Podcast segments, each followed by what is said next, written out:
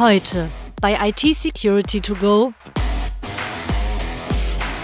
Erhöhtes IT-Sicherheitsrisiko, Einschätzung und Handlungsempfehlungen. Heute zu Gast George Lauenstein, SOC Analyst bei der SureSecure. Und hier ist euer Gastgeber, der Security Horst. Hallo und herzlich willkommen zu einer weiteren Folge IT Security to Go. Heute mal mit etwas ganz Speziellem und zwar nehmen wir Bezug auf die aktuelle Situation im äh, Osten Europas. Damit einher geht auch etwas, was uns im IT-Bereich echt Sorgen bereitet, auch dem BSI. Dazu habe ich mir heute als äh, ja, äh, technischen Beistand dazugeholt den, den George. George, herzlich willkommen von meiner Seite. Ja, hallo. Freut mich hier zu sein. ja, moin. Ja, ich, ich finde es auch super, dass das so kurzfristig äh, funktioniert hat. Ähm, sag noch mal eben kurz, aus welcher Division bist du bei uns in der Sure Secure? Gerne. Ich bin der George, äh, bin in der BU SOC untergliedert bzw. angestellt, bin dort verantwortlich für die äh, Analyse von Systemen, also alles, was im SOC so anfällt und auch für die Forensik, ähm, ab und zu auch mal ein bisschen Malware-Analyse mhm. und beschäftige mich auch viel mit dem Thema Threat Intelligence, also passend auch zum aktuellen Thema heute. Ja, Threat Intelligence, das, das sagt aus über die, äh, die Angriffe, die eventuell von, von ja, aus dem östlichen Bereich Europas jetzt auf uns äh, treffen oder was genau bedeutet das? Also der Begriff Threat Intelligence ist eher noch ein bisschen größer gefasst. Da geht es eben darum, eben, wie gehen Angreifer vor, wenn es eine einzelne Gruppe von Angreifer ist oder ob sich hier um staatlich geförderte Angreifer sind, mhm. die man kurz APT nennt, also Advanced Person Threat ähm, was auch wieder zur aktuellen Situation besser passt, denn hier geht man davon aus, dass hier große Angreifergruppen aktiv sind und ähm, es ist auch schon vermehrt aufgetreten, dass gewisse Angriffe stattgefunden haben. Und ähm, alle möglichen Unternehmen im Bereich Threat Intelligence sind natürlich jetzt ähm, in Alarmstellung sammeln viele Informationen, ähm, fassen diese zusammen und bringen sie auch an die Community, also an die Infosec-Community, mhm. sodass man eben auch gewappnet ist innerhalb eines SOCs, SIEMs, alles, was mit Detection zu tun hat, dass man einfach besser aufgestellt ist und eben schlussendlich gut reagieren ja. kann. Josh, sag mir mal, wo kommst du eigentlich her und wie hast du den Weg zu Sure Secure gefunden? Ich bin junge 36, äh, lebe in Magdeburg mit meiner tollen Familie, äh, komme ursprünglich aus dem Luftfahrtbereich. Ähm, genauer bin ich studierter Luft- und Raumfahrttechniker, Schwerpunkt Luftverkehr und bin über einen Quereinstieg in die Informationssicherheit nur gekommen. Äh, meine damalige Aufgabe bestand darin, Anflugverfahren zu codieren oder zu erstellen, die letztendlich dann ganz am Ende der Kette ins Flugzeug gekommen sind. Heftig, das ist also wirklich eine verantwortungsvolle Aufgabe, die du da innegehalten äh, hast, richtig? Genauso verantwortungsvoll, wie wir sie jetzt auch bei uns im SOC ausüben. Das hast du sehr schön gesagt. Danke. Ähm, wenn, du die, wenn du die Leute in die, in die Luft in die Luft geschickt hast. Oh mein Gott, was das darfst du so nicht sagen. Ähm, wie viele, für wie viele waren da so die ähm, Menschen, war da so deine Verantwortungsbereich? Kann man das in der Zahl ausdrücken? Nein, jeder hatte so seinen Bereich, hatte äh, Verantwortlichkeit über einen gewissen anderen Bereich, was äh, das Land betrifft. Und äh, wir waren, also ich war nicht alleine da, da gab es haufenweise Kollegen und falls einer davon zuhört heute, Grüße an euch ihr macht einen tollen Job und wir haben den auch damals toll gemacht, weiter so.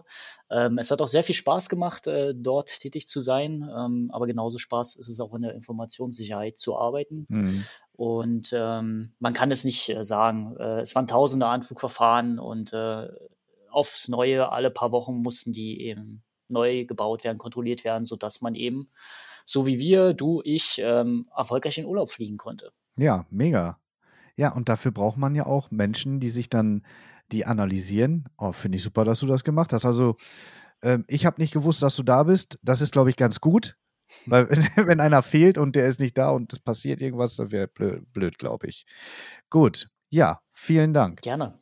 Ich habe mich immer gefragt, wie kann man denn als äh, Forensiker herausfinden, ob es sich dabei bei, einem, bei einer Attacke um ein, ähm, eine staatliche oder eine private Institutionen handelt. Kann man das irgendwie herausfinden? Anhand der Codes vielleicht? Also in der Forensik ist es so, da gibt es bestimmte Artefakte und ja, da gibt es auch Artefakte, die, die genau dies ähm, ich sage mal so, beschreiben, was macht ein User an dem Bildschirm? Also welchen Ordner klickt er an, von Mhm. wo geht er hin oder was macht er? Tut er gerade einen ähm, Desktop-Shortcut erstellen oder befindet er sich gerade in einem bestimmten Ordner?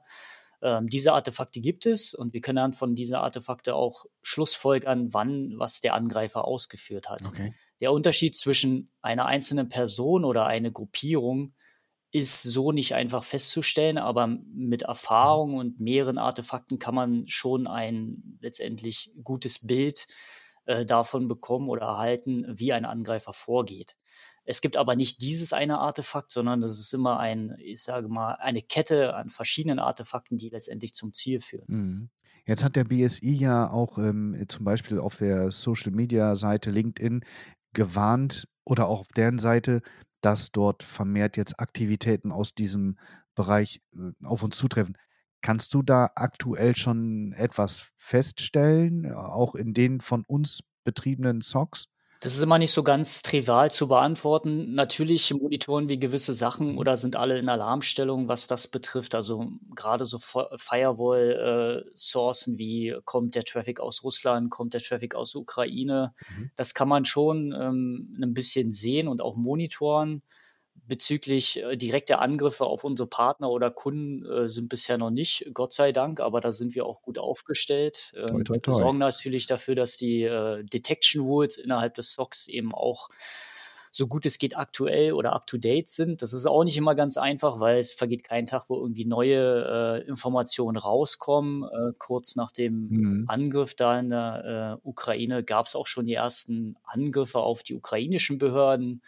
Ähm, da dachte man am Anfang, es ging auch hier um Ransomware-Attacken, stellte sich aber schnell daraus, dass es eben was Spezialisiertes ist, also wirklich ein, äh, eine Malware, die, ich sage mal, die äh, Methoden einer Ransomware nimmt, aber letztendlich eben nur das Ziel hat, eben was zu zerstören. Und in diesem konkreten Fall ging es eben Mhm. darum, dass man auf den Rechnern innerhalb der Behörde dieses Tool oder diese Backdoor ausgerollt hat und äh, die hatte eigentlich nur ein Ziel, alles kaputt zu machen. Das heißt, kaputt machen, irgendwie werden da, werden da Festplatten mit zu vielen Fra Anfragen ja versorgt, damit die dann irgendwie heiß laufen? Oder kann man das, kann man das so sagen? Ich weiß es nicht so Kein genau. Problem, ganz nah dran. Yes. Äh, also in diesem speziellen Fall ging es um einen sogenannten Data Wiper, der eben die Aufgabe hat, die äh, Nullen und Einsen innerhalb der Festplatte zu überschreiben, sodass eben das System nicht mehr booten kann.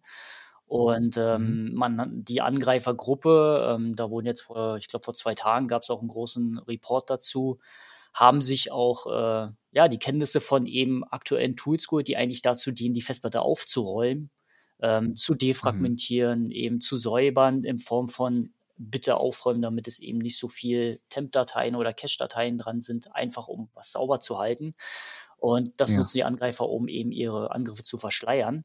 Und deswegen ist es auch nicht so einfach, eben festzustellen, ähm, das ist dann eher Aufgabe der Malware-Analysten im Bereich, ähm, ja, ich sage jetzt mal Forensik, ähm, das zu analysieren und eben die äh, Artefakte oder Indicator of Compromise eben auch zur Verfügung zu stellen, dass wir wiederum oder auch andere Unternehmen, die mit Detection oder SOC ähm, quasi arbeiten, eben auch ihre Rules up to date halten können Ja. oder eben verbessern können, optimieren, eben gut aufgestellt sind bei solchen Angriffen. Das ist dann auch, das ist dann auch in Bezug auf äh, Alarmstellung, was du vorhin gesagt hast, ähm, damit gleichzustellen. Ja, also durch, durch diese Sensibilisierung des äh, BSI, die jetzt sagen, hier, pass auf, da könnte eventu eventuell was passieren. Alarmstellung bedeutet jetzt für so ein IT-Sicherheitsunternehmen oder die IT-Sicherheitsstruktur genau was? Was kann ich mir da vorstellen? Wenn da irgendwelche Schalter, irgendwelche Richtlinien, wird die Schlinge enger geschnallt? Ich weiß es nicht. Wie kann man das ähm, darstellen?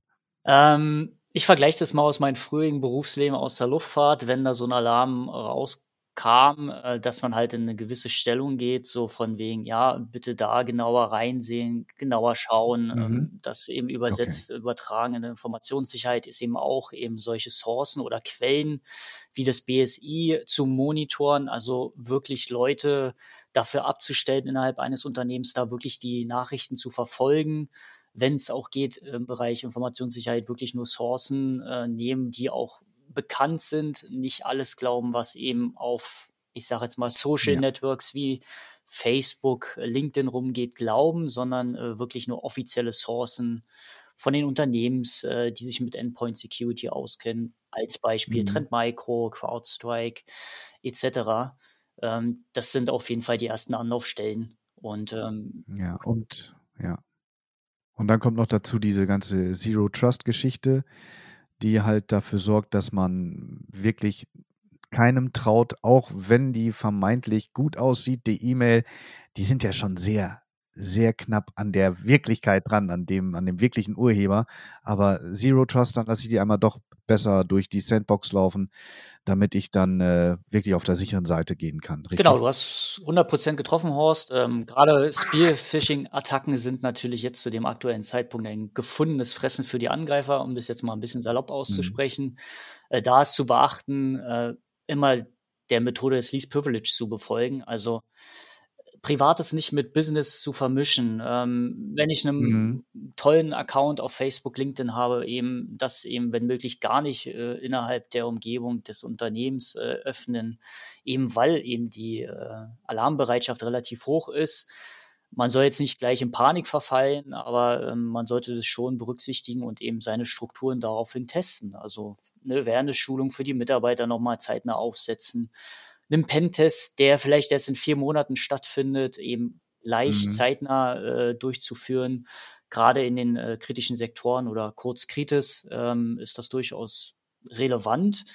Ähm, bei Unstimmigkeiten oder Nachfragen ruhig an den Dienstleister gehen oder eben auch bei uns gerne nachfragen, ähm, dass wir da ja. Support anbieten können. Ähm, also schlussendlich kurz zusammengefasst, das, was es vorher auch schon gab, Spearfishing, Social Phishing Attacken oder Social Engineering Attacken sind natürlich jetzt zum aktuellen Zeitpunkt definitiv ein Angreifs Angriffsvektor, den man nicht außer Acht lassen sollte. Ja, und die werden wahrscheinlich auch jetzt vermehrt auftauchen. Ne? Genau. George, hast du schon in den letzten Tagen äh, vielleicht irgendwas äh, mitbekommen, äh, aus dem eindeutig hervorgeht, dass es sich hier um eine, einen Angriff aus, aus Russland handelt? Nein, dazu ist mir erstmal nichts bekannt. Also zumindest in unseren okay. Bereichen und Umgebungen. Ja, okay. Wo finden äh, Unternehmen aktuelle Sicherheitshinweise? Na, wie schon erwähnt, also gute Anlaufstellen sind immer die aktuellen Quellen, wie zum Beispiel BSI.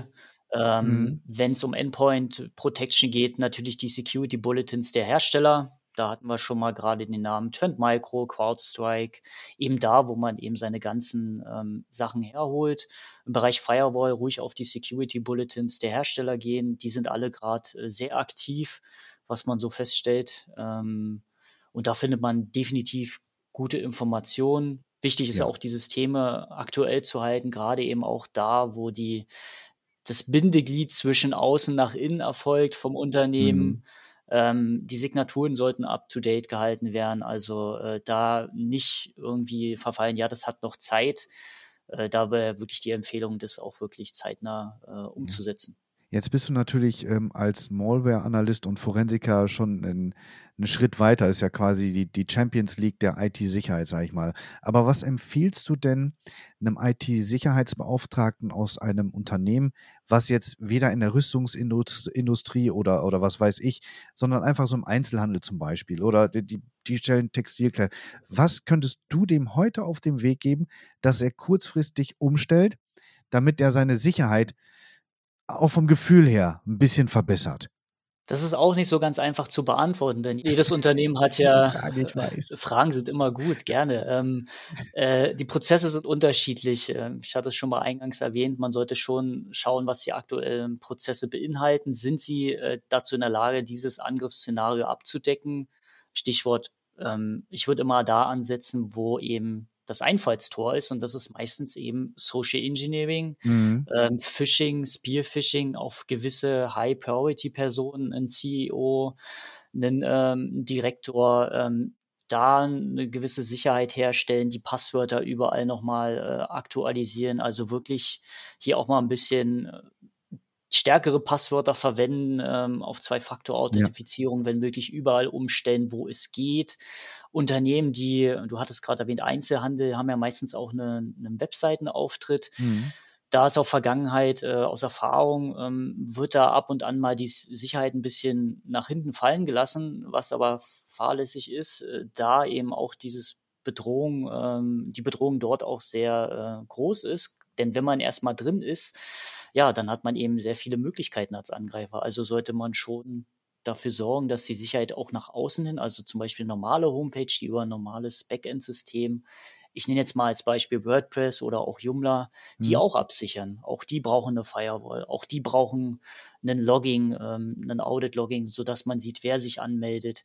Ähm, auch hier Least Privilege, die User nur das äh, berechtigen, ja, sodass das, sie genau. erlaubt und, sind. Und vielleicht ähm, auch mal wieder drüber gehen über die Benutzerverwaltung, dass der Stift oder der Azubi, früher hießen die ja bei uns Stifte, äh, dass der Auszubildende, dass der, äh, wenn er zum, von der einen Abteilung in die andere geht, dass dann auch die Benutzerrechte wieder runtergefahren werden und zwar auf den Bereich, in den er da, weil ich habe das kennengelernt, äh, die Azubis, die hatten die meisten Rechte.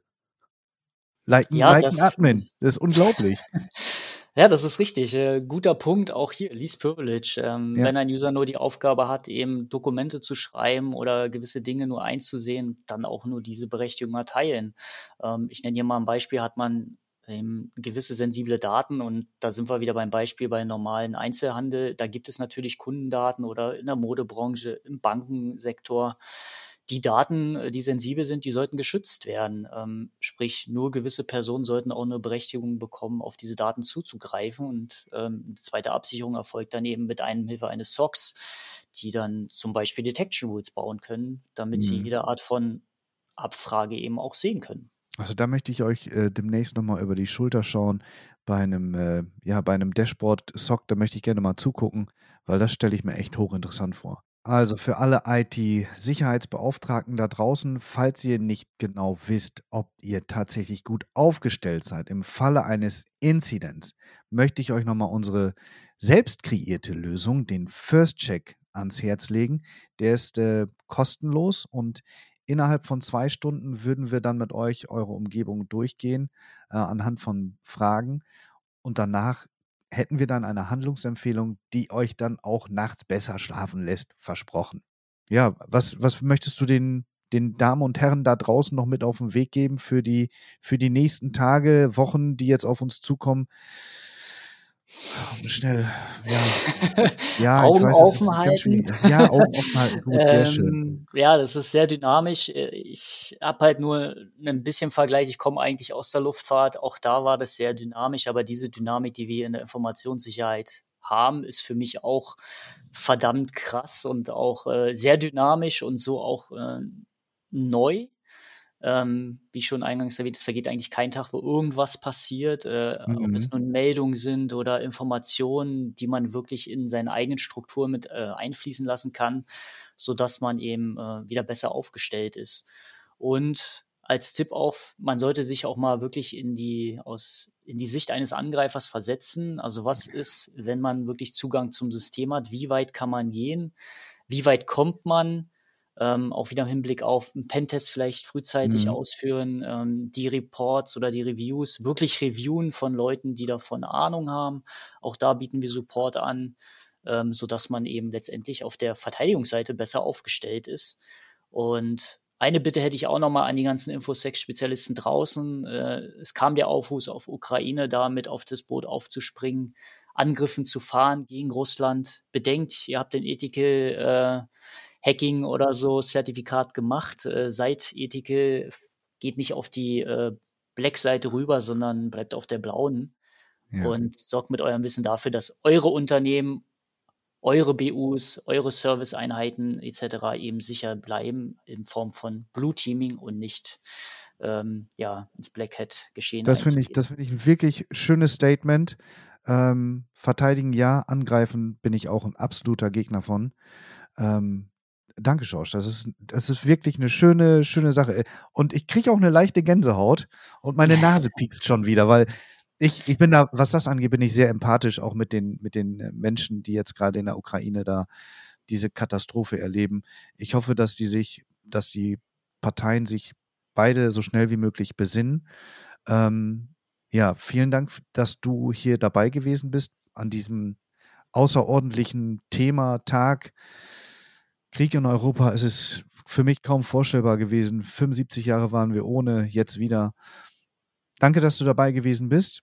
Gerne. Ähm, liebe ZuhörerInnen, wenn ihr Fragen habt zur aktuellen Situation rund um die IT-Sicherheit, wendet euch an uns, an meine KollegInnen und mich. Wir finden eine Lösung. Wir haben ja so ein cooles Personal, wie zum Beispiel der Schosch. Den haben wir an der Hand. Der kann euch da äh, abholen. Ja, und dann wünsche ich euch noch einen ganz tollen Tag und äh, hört einfach demnächst wieder rein, wenn es wieder heißt IT Security to Go mit mir, dem Security Horst. Und denkt immer daran, Safety First. Schaut gern vorbei auf showsecure.de, folgt uns auf LinkedIn und abonniert den Security Horst auf allen gängigen Podcast-Plattformen und seid so immer up to date.